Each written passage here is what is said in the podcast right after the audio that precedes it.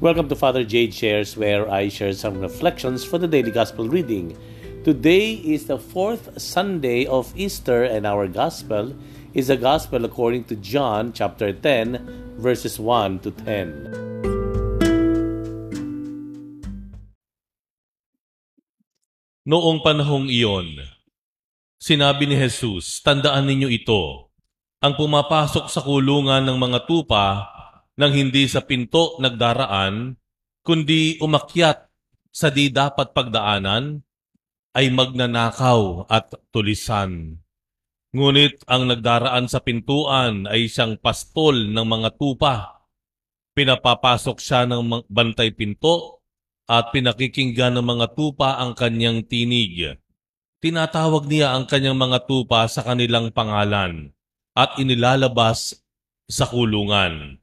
Kapag nailabas na, siya'y nangunguna sa kanila at sumusunod naman ang mga tupa sapagkat nakikilala nila ang kanyang tinig. Hindi sila sumusunod sa iba, bagkus pangay patakbong lumalayo sapagkat hindi nila nakikilala ang kaniyang tinig. Sinabi ni Jesus ang talinghagang ito, ngunit hindi nila naunawaan ang uh, ibig niyang sabihin, kaya't muling sinabi ni Jesus, tandaan ninyo, ako ang pintuang dinaraanan ng mga tupa. Ang mga nauna sa akin ay magnanakaw at mga tulisan, ngunit hindi sila pinakinggan ng mga tupa. Ako ang pintuan. Ang sino mang pumapasok sa pamamagitan ko'y maliligtas. Papasok siya't lalabas at makatatagpo ng pastulan. Kaya lamang pupunta rito ang magnanakaw ay upang magnakaw, pumatay, at magwasak. Naparito ako upang ang mga tupay magkaroon ng buhay, isang buhay na ganap at kasiyasiya. Ang mabuting balita ng Panginoon. Pinupuri ka namin, Panginoong Heso Kristo.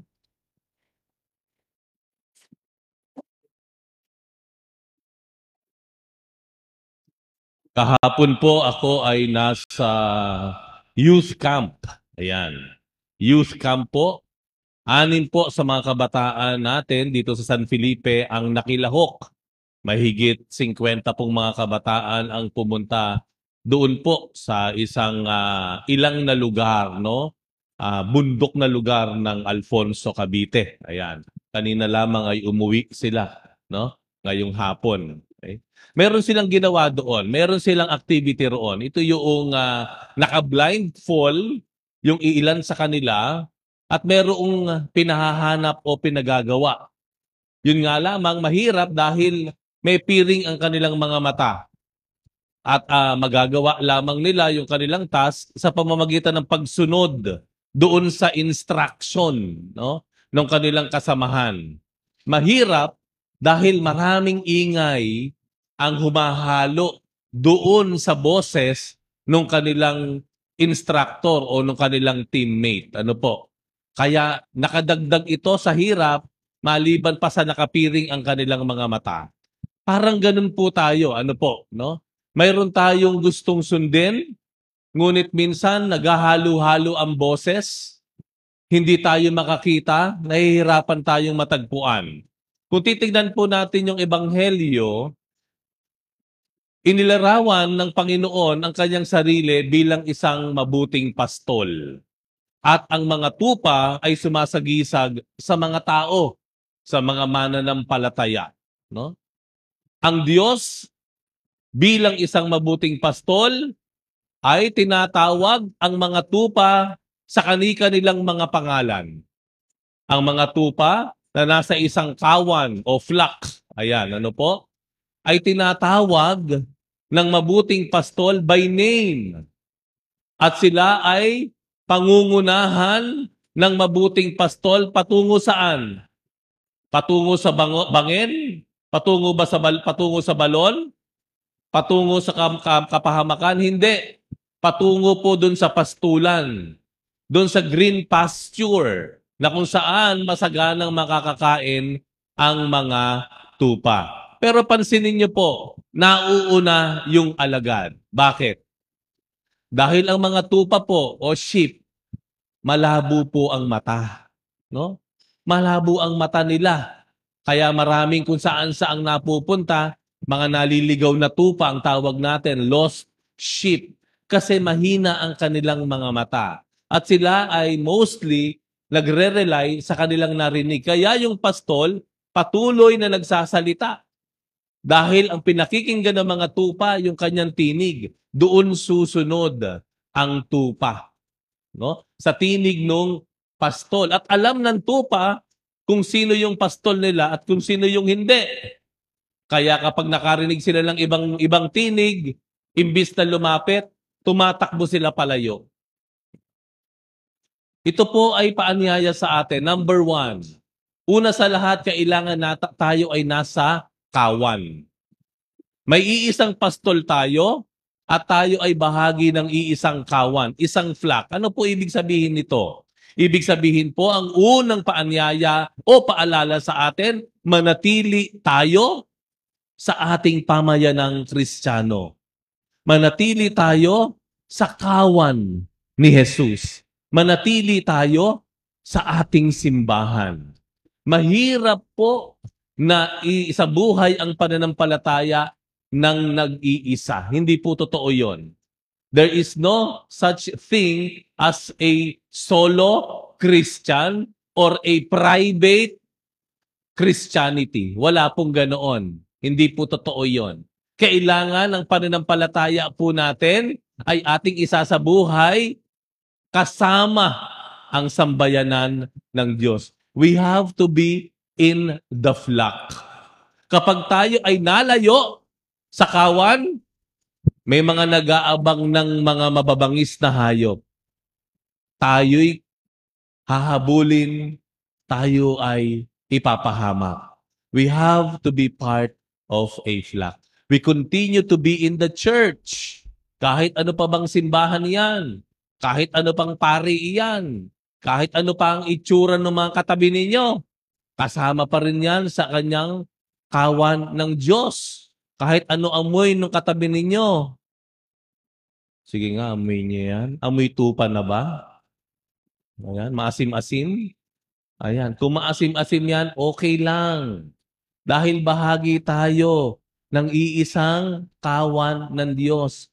We have to remain together. Kapag nagsolo ka, pag nagkaroon ka ng private Christianity, abangan mo, nandyan na ang mga nanlilisik na mga mata, nag-aabang na may maligaw at mahiwalay, at kanya itong kukunin at ipapahamak.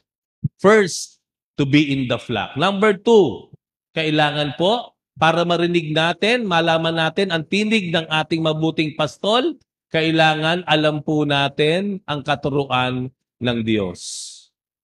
Mahirap sabihin na alam ko ang boses ng Diyos, alam ko ang kalooban niya, if in the first place, hindi naman natin alam kung ano ang katuruan niya. Di po ba? Kapag hindi tayo nakikinig halimbawa sa mga pagbasa, Unang pagbasa, ikalawang pagbasa, ang inihintay lang natin yung homily. E samantalang unang pagbasa lang pa lamang, buhay na salita ng Diyos ang ipina, ipinapa, ipina, pinoproklama. Kailangan magbasa tayo ng Bible natin. Hindi po ba? Kailangan magbukas, magbukas tayo and we have our own private reading. Personal reading of the Bible at ang katuruan ng simbahan. Na, kapag nagawa natin iyon, mas magiging madali sa atin na malaman kung ano yung tinig na nanggagaling sa Diyos at kung ano yung tinig na nanggagaling kung saan-saan. Pangatlo at huli, kailangang magdasal tayo. Hindi po pwedeng basa lang tayo ng basa. Alam niyo, nakakatakot iyon, ano? Ang galing-galing mo sa katikismo, kabisado mo ang Bible, mula umpisa, cover to cover. Nakakatakot yon kung walang dasal. Bakit? Magiging palalo ka. Magiging mayabang ka. May pride. Alam ko yan. Kabisado ko yan. Pag walang dasal, ang kaalaman natin ay magdadala at maghahatid sa atin para maging isang palalong tao o mayabang. Puro ka pride. Di po ba? Pero kailangan may dasal. Bakit? Kasi yung dasal, ang, ang panalangin sa Diyos, yun yung nagdadala sa atin ng kababaan ng loob. Dahil kapag nagdarasal tayo, nakakausap natin ang Diyos, nakikita natin kung saan dapat tayo lumagay. Hindi po pwedeng tayo ay pumantay, hindi po pwedeng lalo't higit na lampasan pa natin ang Diyos. In prayer, we become humble. Humility is drawn from prayers. Tandaan po natin iyan. Yung pagdarasal. Kapag ikaw'y nagdarasal, pati nagdarasal naman ako. Pero bakit mayabang pa ako? Ayan, no? Ayan ang malaking katanungan. Na? Dahil kung talagang tunay ang ating pagdarasal, there is no other way but to become persons of humility. To be a humble man and a, and a humble woman. Importante po iyan. Ano po? Ayan. Yung tatlong bagay na iyan upang malaman po natin ang tinig ng Diyos. No? Maging bahagi, manatiling bahagi ng isang kawan, huwag kang magsosolo, lalo't higit huwag kang hihiwalay. Pangalawa, pag-aralan mo, alamin mo ang katuruan ng Diyos, ang kat- katuruan ng simbahan na pinamana ng Diyos sa simbahan. At ikatlo, ang pagdarasal. Tatlong bagay po. Ngayong uh, Good Shepherd Sunday, upang ang mga kabataan natin na naririto, lalo't higit, ano po, ay malaman nila kung ano ang plano ng Diyos sa kanila, kung pakikinggan nila ang, ang tinig ng Diyos. And let me end with my own story. Ako po, no? Ako naman po ay hindi naman magic na nabigla na lang napunta sa seminaryo ng walang kaabog-abog. Ano po? Una sa lahat, ako ay nagpapasalamat sa Diyos dahil tinawag niya ako bilang maging lingkod niya sa simbahan. Pero kung babalikan ko po ang aking buhay, ang, ang, ang pagtuklas ko sa bukasyon ko ay nagsimula nung ako ay aktibo ng sumama sa simbahan. Nung ako ay naging bahagi ng youth ministry dun sa amin, sa Pasig. Ano po? At nung panamamalagi ko sa youth ministry, nagkaroon ako ng pagkakataon na buksan ang Biblia at magdasal. At ang lahat ng iyon humantong sa pag kakarinig ko sa tinig ng Diyos na nagsasabing, subukan mo sa seminaryo. Ayan, ano. Well, hindi lang naman sa seminaryo ang bukasyon natin. Maging ang pag-aasawa naman ay bukasyon. Ano? Yung mga kabataan dito ko nagtatanong, ano ba ako, Father? Mag magpapari ba ako, magmamadre, o mag-aasawa? Ito ang tip ko sa inyo, yung tatlong iyon. Manatili ka sa kawan ng Diyos, mag, mag, mag-aral ka, tuklasin mo ang salita ng Diyos at magdasal ka. Pag ginawa mo yan, hindi ka maliligaw. Hindi ka mapapahamak. Ipanalangin po natin no? ang bukasyon, pagpapariman o pag-aasawa sa atin lahat, sa mga naririto ngayon, bilang isang tugon sa isang tawag ng pagmamahal mula sa Diyos.